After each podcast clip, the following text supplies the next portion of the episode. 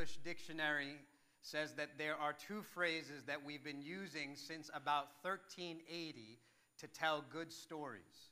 So, for about seven, eight hundred years or so, we've been using these two phrases whenever we want to tell a really good story. And the story always starts with once upon a time, and the story always ends with, and they all lived happily ever after. It's that second phrase that's really important to me because no matter what I'm engaging, I need a happy ending right? I know that there are the artsy fartsy types who think that, you know, stories should be darker than that and, and that's too simplistic and we need it to be sophisticated and a bit more realistic because life doesn't turn out that way. That's fine. You can save all that for me. Cue the cheesy, cheesy music because I need a good, happy ending. I need evil to lose, good to win, the bad guy to go down, the good guy to go up, the hero to get the girl. That's the kind of story that I like, right? It doesn't matter if it's a book, it's a movie, it's a story. I need to hear at the end, and they all lived happily ever after. Which is why I love the book of Ruth, because Ruth ends by giving me my happy ending right? Ruth ends with the most beautiful, happy ending you could imagine. And today, that's what we're going to see. We've been walking for eight or nine weeks through these four chapters. And in these eight or nine weeks, we've walked through a great deal of darkness and difficulty. And in fact, I want you to hear that darkness and difficulty only serves to make the light of Ruth chapter 4 shine even brighter, right? I remember reading through the Hunger Games and I remember being at many different times throughout that three part series, at many different times wondering how this is going to end. And yet, all the darkness in all those books just served to highlight the happy ending that I got at the story. And so I liked it. Otherwise, I was about to throw it out, right? Be- because what the darkness does is it serves as this beautiful black backdrop against which the brilliant sunlight of Ruth 4 can shine out. So we've been walking through these four chapters. If you haven't been with us, let me do you a favor and just quickly hit pause on our story and tell you quickly what's happened till now. When we started this story, we remember that the first words were in the days when the judges ruled over Israel. And if you remember, we said those were some really dark days. In fact, the, the period of the judges was the sort of dark ages of Israel. Spiritually, socially, morally, they were messed up in every possible way. Oppressed by enemies. They were neck deep in sin. It was just the darkest of times. And in those dark days, if you remember back in chapter 1, we read that there was a famine in Bethlehem. Bethlehem meaning house of bread. There was no bread in the house of bread. So much so that a man named Elimelech, whose name means my God is king, doesn't really live up to his name because he doesn't really treat God as king. He leaves Israel, the land of God's people, and goes, of all places, to Moab. If you remember, Moab is the descendants of a, a people who came from Lot, one of the ancestors of Israel, sleeping, being drunk, and sleeping with his daughter. And in that incestuous, horrific event came the people of Moab. And so Moab was outsider, foreigner, wicked, sinful, dirty, vile idol worshippers. And this Israelite family moves to Moab. And we remember, if you remember hearing the story, it starts with Elimelech and his two sons. Mahlon, and Chilion. And we're getting ready for a story about these three men, except in five verses, all three of them are dead. Elimelech dies, Mahlon dies, Chilion dies, and now in a culture and in a world where women are ignored and men and sons are prized, you've got three sonless widows emerge. You've got Naomi, you've got Ruth, and you've got Orpah. And what we're introduced to right in chapter 1 is the two big problems that's going to sort of run throughout the book. The two sort of struggles they've got to overcome, the two holes that need to be filled, and that is food and family. Right? That's sort of the, the big struggle of the book. How are they going to get food to survive? How are they going to get a family to survive? Because that's what they need. Right? If you're in Israel, you need a son who's going to carry on your name. If you don't have a son that's going to carry on your name, then your line ends with you and you're sort of obliterated from the face of the earth. So, more than anything, you need a son and you need food. And so the story begins this quest of how are these two going to survive? Where are they going to get food? And where are they going to get family? And when we came to the end of chapter 1, if you remember, Naomi says, I'm going back home. And in that intense scene, these two daughter in laws, Orpah does the sensible thing and goes back to Moab, whereas Ruth does the extraordinary thing. If you remember her poetic words, Your God will be my God, your people, my people. Where you go, I will go. Don't tell me anymore to stay back. And so Ruth, now committed not just to Naomi, but to Naomi's God, to Yahweh, says, I'm with Yahweh, I'm with Yahweh's people, and I'm with you, Naomi. When we get to the end of chapter 1, we remember these two women show up in Bethlehem. Chapter 2, if you remember, is when Naomi is now in Bethlehem. Ruth wakes up and she goes right to work, which is they got to find out food. And so Ruth decides to go to work. She finds a field to glean in. If you remember, out of all the fields in Israel, she happens to go into the one field of the man who could redeem her, a, a term I'll come back to again. Right? And she stumbles into the field of Boaz. She works there. They have a wonderful encounter. You almost think things are going to be good, except you get to the end of chapter 2. Harvest season's over. There's no more run ins with Boaz, no more food, and you're back square one food and family. How's that going to work out? Last week, if you were here, we walked through chapter 3 in that sort of scandalous midnight encounter, right? Where Naomi, the mother in law, sets her daughter in law up on a date and gets Ruth to show up to Boaz's field in the middle of the night, and they have that encounter. And Ruth pleads with him, saying, Spread your garment over me, that is, make me yours, marry me, make me yours and, and be a redeemer to me. And Boaz, if you remember the scene, says, I will do everything you said as the Lord lives. And we're ready to get our happily ever after. Except then you get this curveball thrown in, which is Boaz says, the only thing is, there's one relative closer than me. Meaning there's a kinsman, there's a redeemer who is next in line before me. And so he has a right to redeem Noah, Naomi and Ruth before I do. And so when we got to the end of chapter 3, there we are again. Now we know Ruth is going to get married. The only question for us is to who? Well, when we get to the end of chapter 4, I want you to hear this. All our questions are going to be answered. This is not going to be one of those series finales that you hate. This is going to be every bow is tied perfectly, every loose end, every question answered, because by the time you get to this chapter and its end, Ruth is going to be married, Naomi is going to have a baby, and if ever there was a story where they lived happily ever after, it's this one. Okay? So, Ruth 4, verse 1, here's how it starts. Now Boaz had gone up to the gate and sat down there, and behold, the Redeemer of whom Boaz had spoken came by. So Boaz said, Turn aside, friend, sit down here. And he turned aside and sat down. And he took ten men of the elders of the city and said, Sit down here. So they sat down. So let me catch you up on what's happening. If you remember at the end of chapter 3, there's this introduced this third figure, this shady guy. Who, who's this guy and that's now creating this love triangle so that you're not sure who's going to marry Ruth? And so Naomi said to her at the end of chapter 3, Sit tight, Ruth. Boaz will take care of this by the end of the day. We're going to find out one way or another this matter is going to be settled. And that's exactly what you see. In 4 verse 1, you can imagine Boaz, who hasn't slept a wink that whole night, has just come off that incredible date, and now he's gone straight to the gate to meet this man. Now he goes to the gate, that's important, because the gate was literally the place where you came in and out of town. So if ever there was a, a place to run into the man, it would be there. But moreover, the gate was the place where you did official business. For a transaction to be legit, for it to be official, you had to have it happen at the gate. And so he stands by the gate, and the text tells us, And behold, the Redeemer of whom Boaz had spoken came by. Now, behold is this word of surprise, shock. It's, it's sort of a, and it just so happened that the Redeemer came by. Now, we've seen that so many times in the book of Ruth, we're not even caught off guard anymore. We're not even surprised by the fact that the invisible hand of God is directing all things. He's been doing that in chapter 2. And now you get to chapter 4, and it just so happened that the very man that Boaz had spoken about, and the very man that he now needs to speak about, just comes by. It just so happened that he comes by. And the text says, Boaz said to him, Turn aside, friend, sit down here. Now, here's the thing. He, he sees this man who is the Redeemer, and he says, Come here, buddy, sit down. Now, in our text, it says friend.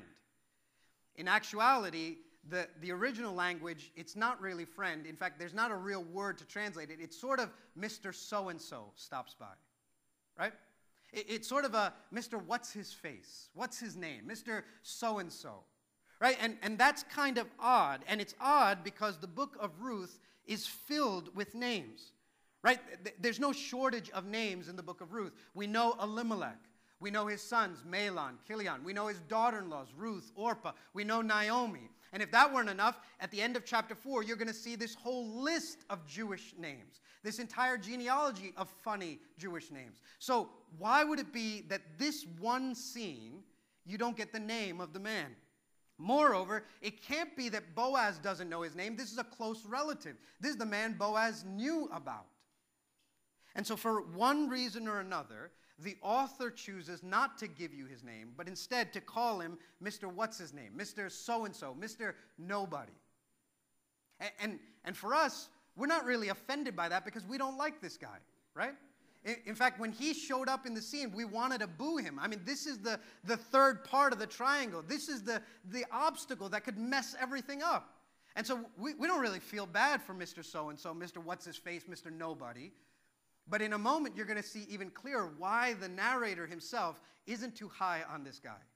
Uh, look, look at what happens. Mr. So and so, Boaz says, Come here, friend. Come here, buddy. Sit down. And he gathers 10 of the elders of the city to sit down at the gate because he needs this to be official. He needs some witnesses. Verse 3 Then he said to the Redeemer, Naomi, who has come back from the country of Moab, is selling the parcel of land that belonged to our relative Elimelech. So I thought I would tell you of it and say, Buy it in the presence of those sitting here, in the presence of the elders of my people. If you will redeem it, redeem it. But if not, tell me that I may know, for there is no one besides you to redeem it, and I come after you. So here's what Boaz does he sits down, Mr. So and so, and he says, Listen, here's the situation. Naomi, Elimelech's widow, our relative, has come back. She's got a parcel of land and she's about to sell it. Now you're next in line. So if you want to redeem it, here are all the witnesses. We're at the gate. We can make this happen right now. Redeem it. And if you don't redeem it, then let me know because I come after you. And after us, there's nobody to do this. Right? Now, again, just like sons are important, land is so important. This is where you're going to get food. This is the survival of your family. And so there's this Old Testament provision that if you fall on hard times, a family member can redeem your land so that it doesn't go out of the family. And so that's what Boaz is saying. You've got a shot to redeem this family. If you're going to do it, do it. If you won't, let me know. I'm next in line. After us, there's nobody. And then it says, and he said, I will redeem it. Mr. So and so, Mr. Nobody, Mr. What's His Face goes, I will redeem it. In fact, in the original language, it's even more emphatic. It's, I myself will redeem it. Now, pause for a second. From his point of view, this is sort of a no brainer. This is easy. This isn't a difficult decision to make. For him, he's going to get to buy some land on the cheap, right? Naomi is a desperate, starving widow in a land where women can't make it without men, in a time where they wouldn't survive. And so he's going to buy some land for cheap. At the most, he's going to have to put room and board for Naomi for a little while, but what? She's old. She's up there in years. And, and, and better than that, she's a widow. She's not exactly going to get remarried. She certainly can't have sons. And so the most you've got to do is you get to buy this land on the cheap. You put up with Naomi for a few years, and when she passes, you've got this land for all these years of harvest and grain that you can pass down to your sons as inheritance. For him, it's a total no brainer so that he, and then moreover, he gets to look in Israel like a man who's redeemed the family. So he gets a good reputation on top. And so now he gets to say, I myself will redeem it. Now that's great for him. For us, we want to go, Are you kidding me?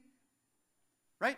At this point in the story, we want to go, We know what this means. If he redeems them, that means that Ruth marries Mr. So and so. And at that point, I'm telling you, it doesn't matter how good chapters 1 through 3 have been, I'm ready to toss the book, right? Because this, what's his face, is about to marry Ruth. And so there's a part of you that, if you're reading the story, right, and the first reader would have been thinking, we know Boaz is a good guy, but what's he doing here? I mean, we, we know he's not going to bend the rules. We know he's not going to go around and, and do these things his way, but, but he's literally letting Ruth get away. And it's at that point where there's almost this tension built up in the story, and there's this pregnant pause. Because if this man now turns to the witnesses and says, I'll do it, this story's done. And yet, right there, we find Boaz is godly, but he's not dumb, right? He knows what he's doing. In fact, what Boaz is, is a skillful negotiator. If it were today, he would be the godliest used car salesman there was because he is sort of roping this guy in and he's setting him up perfectly. Because when this man says, I myself will redeem it, verse 5, then Boaz said, the day you buy the field from the hand of Naomi, you also acquire Ruth the Moabite, the widow of the dead, in order to perpetuate the name of the dead in his inheritance. It's sort of Boaz's way of saying, oh, by the way, there's one more thing I forgot to tell you. That is that when you get the land, you also acquire Ruth, the Moabite, the, the widow uh, whose name you're going to have to keep on in your inheritance. Right? He, he sort of, at just the right moment, throws in, oh, by the way, when you get the land, I completely slipped my mind to tell you, you also get Ruth and all that that means. Now, we've been saying for a number of weeks, to be a redeemer was a costly thing. What, what it meant was that you had an obligation to keep the family line going by marrying this widow, having a child, and that child would not be your son, but the dead man's son. In fact, I've been referring that to you a bunch, so let me just let you hear it from the text itself. This is Deuteronomy 25, verses 5 through 10. It's a meaty section, but just hear it so that you get the background. Here's what it says If brothers dwell together, and one of them dies and has no son, the wife of the dead man shall not be married outside the family to a stranger. Her husband's brother shall go into her and take her as his wife and perform the duty of a husband's brother to her. And the first son whom she bears shall succeed to the name of his dead brother, that his name may not be blotted out in Israel. And if the man does not wish to take his brother's wife, then his brother's wife shall go up to the gate to the elders and say, My husband, husband's brother refuses to perpetuate his brother's name in Israel. He will not perform the duty of a husband's brother to me. Then the elders of his city shall call him and speak to him. And if he persists, saying, I do not wish to take her, this is where it gets good, then his brother's wife shall go up to him in the presence of the elders and pull his sandal off his foot and spit in his face. I love the Old Testament, right? And she shall answer and say, So shall it be done to the man who does not build up his brother's house. And the name of his house shall be called in Israel the house of him who had his sandal pulled off. right? That, that's the background. So, so Boaz is saying to the man, listen, you've got a right and an obligation now to redeem this family. So here's what you have to do. You're going to acquire not just this land, but you're going to acquire Ruth. And when you do, here's now the deal. Now, here's the deal in Mr. So and so's mind. Now, I'm going to buy this land with my money. Eh, money that would have otherwise went down to my sons and their inheritance. And then not only am I going to have to pay room and board for Naomi, who's old, I'm going to have to pay room and board for Ruth, who's young. And then I'm going to have to pay room and board for all of Ruth's kids. And then the son that's born to her won't even be mine. It'll be the dead man's son. And the land that I used my son's money to buy won't ever come back to me. In fact, it'll go off as his inheritance. And this whole thing shifts from an offer he can't refuse to one that he wants nothing to do with, that he can't accept. Right? I, instead of increasing his son's inheritance in every way, this is going to rob him in every way. You see, Boaz presents this at just the right time.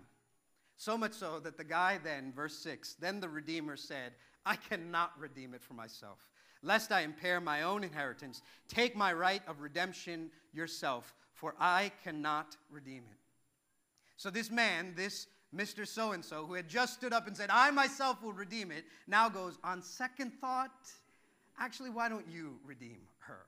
and redeem it. In fact, I give my right to you. And in fact, if you read verses 7 onwards, he literally takes off his sandal. We get that whole scene except for the spitting in his face.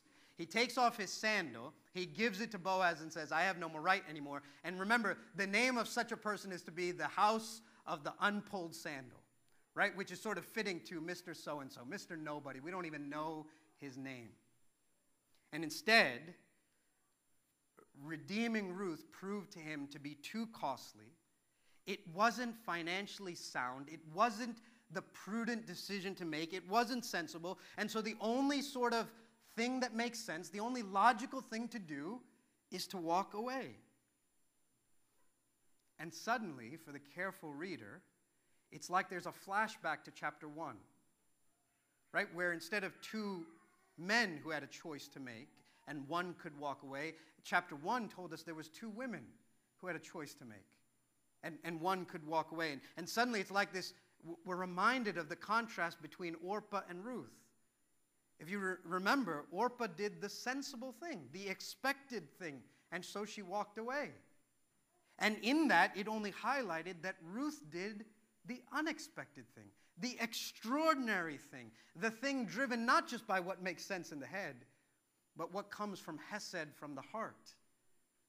Hesed from the heart has you taking all kinds of risks in the name of love, all kinds of sacrifices in the name of love. That's what Hesed is. Hesed is a dying to self for the love of the other. And Ruth makes the most unsensible, most extraordinary decision in Hesed love. And now, Mr. What's His Face does the sensible, expected thing, which only serves to contrast and highlight that Boaz does the unexpected and extraordinary thing. Because of Hesed, he will bear whatever cost comes with redeeming Ruth. Being a redeemer is going to be costly. In fact, the word there, the original Hebrew word is goel. That's what a redeemer is. It's the goel. And throughout the Old Testament, I want you to hear goel is used over and over again to describe God, to describe Yahweh, to remind us that Yahweh is our closest of kin. Yahweh is our nearest relative who will bear whatever costs it takes to redeem us. Yahweh is Goel. Yahweh is through this story showing that I am a redeemer. Right? Remember, throughout the story of Ruth, human beings are doing all kinds of things, but through it all, God is at work. Through Ruth's steps into that field, God was taking steps. Through Boaz's hands of generosity, God was being generous. And through Boaz's redemption, Israel is learning Yahweh is a Goel. He is the great Goel who will redeem his people. And of course, Seven Mile Road, all of this is just a shadow. All of this is a shadow for our great Goel, our nearest of kin, our closest relative, who would bear whatever cost it took to redeem us. Right? How can our minds not race forward to the New Testament and see Jesus Christ, our Redeemer? How can our minds not hear the words of Peter, who says, Don't you know that you weren't bought with perishable things like silver or gold, but with the precious blood of Jesus Christ, a lamb without spot or blemish? Don't you know, church of Jesus Christ, that you are his Ruth, and that he is your Boaz, that he is your Goel, he is your kinsman redeemer? And don't you know, church, that for Mr. What's His Face, Ruth was a Moabite. She was an outsider. She was an idol worshiper. She came from a bad background. And because of all that, she was a waste of his resources. And yet, was, was a waste of his resources was a treasure to Boaz. That no matter what cost it cost, he would redeem. How much more then, Mile Road? In the sight of a holy and perfect God, would you and I be nothing more than a waste of resources, a waste of heaven's effort, a waste of the sinless Son's blood? And yet, you and I, bad background, shady past, sinful, not perfect, clean in any way, with no good resume, is seen by our Goel as a treasure worth redeeming no matter what cost, even if it meant his own shed blood. So this text is racing us forward to our own Redeemer and the great cost he would bear for us. As you keep going in the story, for the sake of time, let me keep moving. 7 to 10 is this great sandal exchange scene. And after that, Boaz announces to all those who are listening, I, I'm going to redeem Naomi and everything that belongs to Chilion and Mahlon, and I am going to redeem Ruth. I mean, you want happy ever after. If we could stop right here and I'm good, I got what I wanted. And yet the text keeps going because verse 11, listen to what it says. Then all the people who were at the gate and the elders said, We are witnesses.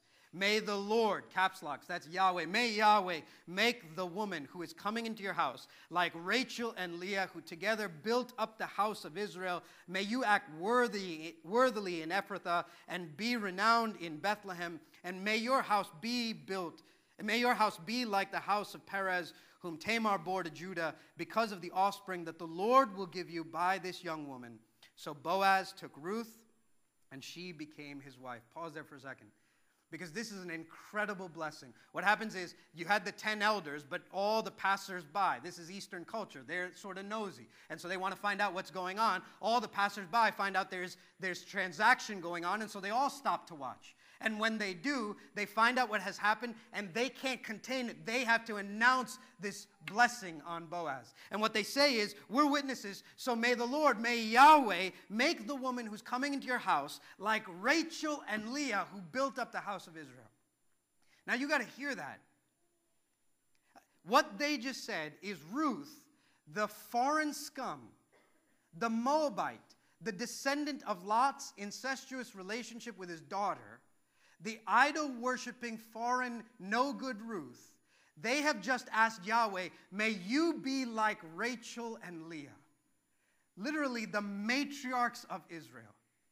Rachel and Leah, between the two of them, have 12 sons. They're literally the moms of the 12 tribes of Israel. They literally built Israel. And they are praying that this foreign woman would be in Israel what Rachel and Leah were for Israel. They're literally praying, may you build Israel. May you have a legacy. May you have a dynasty in this land like Rachel and Leah, like our founding mothers, so may you be Ruth. I mean, you talk blessing of blessings by the people who would have formerly hated this woman, who would have had no part to do with this woman. May you be like Rachel and Leah. May the Lord build up Israel through your offspring. They had no idea how true their words would be right? May you be that way. Right? And, and they go on to say this thing about Tamar, which for the sake of time I won't get into, but it's this great illustration of God has pulled in all kinds of people for this story. And then think of this, verse 13. So Boaz took Ruth, and she became his wife. I mean, four chapters, Mile Road, that's what we've been waiting for. Boaz took Ruth, and she became his wife. One pastor pointed out you, you just think through all the titles that Ruth has had in the book. Just think through all the things, all the labels Ruth had till then. Chapter 1, she's the widow. Chapter 2, she's the foreigner. Uh, in the field, she's the slave or servant. Chapter 3, she is maidservant. And all the way through, chapters 1 through 4, she is Moabite. Over and over again. Won't let you forget that. And now at last, Ruth the wife. Ruth the wife. We could stop here and I'd be fine. I got my happily ever after. And yet it doesn't stop, it keeps going because there's still one more sort of tension. Right? There, there's still one more tension, which is Boaz redeeming Ruth. That's great. She getting married. That's great. The prayers of blessing. That's great. Remember, there's a small problem.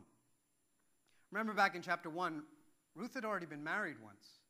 In fact, she had been married for 10 years. And in 10 years, she had no children. This isn't like 2015 and family planning and, and figuring things out. Then you would have wanted sons as quickly as possible. 10 years with no sons hints to us There's a problem there. And so her getting married is great. Her being blessed is great. Boaz loving her is great. But we've still got two holes to fill food and family, seed for the stomach and seed for the womb. And so there's sort of a, a still attention, and yet then we read, and he went into her, that's Hebrew for they went to a honeymoon. He went into her, and the Lord gave her conception, and she bore a son. Remember, when we started the book of Ruth, we said this is a book for really ordinary people. Because what happens in the book is so ordinary. Do you remember in week one we said, you know, this book has no signs, no wonders, no prophets, no miracles, no parting of the sea, no burning bushes. There's no voice from God. It's just ordinary. It's sort of like your life, my life. It's, it's a woman who gets up and goes to work, feeds her family, falls in love, gets married. There's life, there's death. There's just normal, ordinary life. And yet, in the four chapters of Ruth, there's only two scenes where Yahweh sort of emerges from the background to the foreground. Right? There's only two scenes in the whole book where the Lord is not just in the background, in the shadows, he sort of steps onto center stage. What are those two scenes? Well, there's two big problems in the book food and family. Seed for the stomach, seed for the womb. And the two times the Lord appears doing something in the book is what? The first time is Ruth 1, verse 6. Just hear it with me. Then she arose with her daughters to return from the country of Moab, for she had heard in the fields of Moab that the Lord had visited his people and given them food. And the only other time the Lord appears to actually do something here is, and the Lord gave her conception, and she bore a son. That's the narrator's way of sort of whispering to you there's only one hero in the book of Ruth. There's two big problems food and family. And there's only one hero who's going to answer both those problems, one hero who's going to fill both those holes. It's the Lord who's going to bring food, and it's the Lord who's going to give her conception. And so Ruth not only gets married, she has a son. And I go, what a story. I got my happy ending. We could stop right here. And yet it goes on. Verse 14. Then the women said to Naomi, Blessed be the Lord who has not left you this day without a redeemer, and may, your na- may his name be renowned in Israel. He shall be to you a restorer of life and a nourisher of your old age. For your daughter in law, who loves you, who is more to you than seven sons, has given birth to him. Then Naomi took the child and laid him on her lap and became his nurse. And the women of the neighborhood gave him a name, saying, A son has been born to Naomi. The story doesn't end just happily ever after because we forgot about Naomi. And so what happens now is Ruth and Boaz sort of fade into the background. You don't even hear of them anymore. And who emerges is Naomi. She takes center stage, and it's sort of fitting because this story started with her it's sort of fitting that it should end with her as well. And remember, what a story it's been for Naomi. Chapter 1 Naomi, remember her? Who had just stood there, picture her in black at the graveside while her husband is being lowered down. And then again, while her son is being lowered down. And then at that graveside again, while her other son is being lowered down.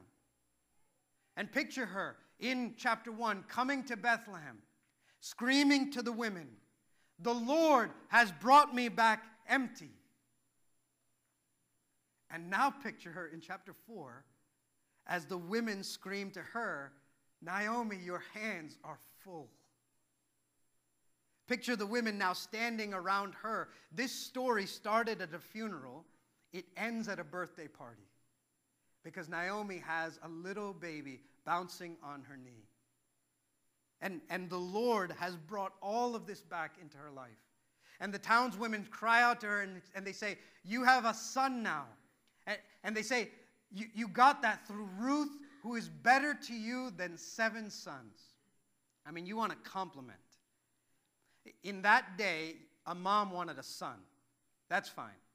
But to be a mom who had seven sons meant, meant you hit the lotto. I mean, you, you were literally, you could walk with your head held high. I mean, you had a reputation, you had sons, eh, you had security. A, a mom with seven sons would never lack for anything, she would be always taken care of. And the townswomen are saying, Naomi, you didn't have seven sons, but you had one Ruth.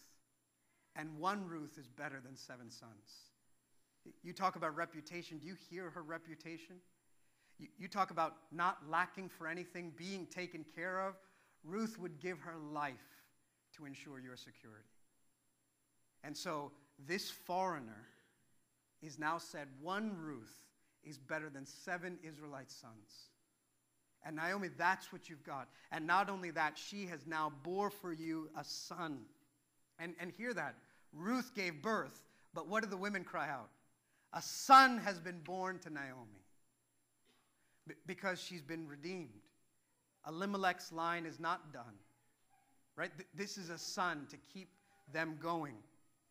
And they go on to say, because the Lord has not left you without a redeemer today. And for a moment, if you're reading that for the first time, you go, okay, they're talking about Boaz. He's the Goel. But if you keep reading closer, they say it, it's him. Who's the him? It's the boy that Ruth bore. That's the Goel for you, Naomi. Uh, what the townspeople are saying is Naomi, through Ruth's offspring, is coming a redeemer who's going to redeem you in your old age. Your, your offspring is going to be the redeemer. And again, the women had no idea how true their words would be, how far reaching their words would be. Because hear this, verse 17. And the women of the neighborhood gave him a name, saying, A son has been born to Naomi. They named him, don't you love that? The women named him, not Ruth, not Boaz, just the excited townswomen named the baby. They named him Obed. He was the father of Jesse the father of David. Now, these are the generations of Perez. Perez fathered Hezron. Hezron fathered Ram. Ram fathered Amminadab. Amminadab fathered Nahshon. Nahshon fathered Salmon. Salmon fathered Boaz. Boaz fathered Obed. Obed fathered Jesse. And Jesse fathered David. and they lived happily ever after. Are you telling me that this Moabite woman has been pulled in to be the grandmother of Israel's most famous king? And that's when you begin to realize, and at least even if we're lost on it, the first readers would have known what we just read is not just some cute little love story about this insignificant couple. We, we literally just read a story that's not just for them, but for all of Israel, for all the world. I, I mean, we literally read of the beginning of the royal dynasty. We just read of King David's grandparents. This is not just some small story in the corner of the, the world. This is David's grandparents. This, this means, Seven Mile Road, that in the days when the judges ruled, that is the darkest period of Israel's history, when nobody even saw it, when nobody was expecting it, God was already at work to bring about Israel's best king.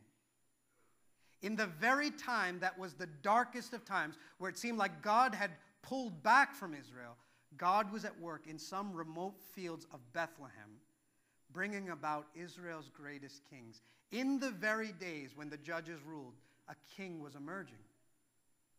Which would mean for us that even in your darkest days, when it seems like God has gone into the background, He's at work. He is redeeming. He is working all things together for His glory and your good. When it seems like His hand is invisible, it's directing, it's guiding, it's moving all things together for our good. What a story I got my happy ending, and yet let me tell you one more thing. Because Ruth is not just one book in its own, Ruth is one book in 66 books. And so thankfully, the story of Ruth doesn't end there. In fact, this same genealogy would show up again in Matthew 1. And when it shows up, that passage starts. I'll just read you the first sentence. The book of the genealogy of Jesus Christ, the son of David, the son of Abraham. This story is not going to stop until not just the king, a king, but the king of Israel is born. Today's Palm Sunday. What do we remember that the crowd shouted when Jesus walked in? When the king of Israel walked in on a donkey riding through those streets, what did they shout?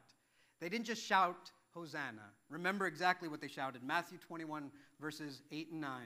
Most of the crowd spread their cloaks on the road, and others cut branches from the trees and spread them on the road. And the crowds that went before and that followed him were shouting, Hosanna to who?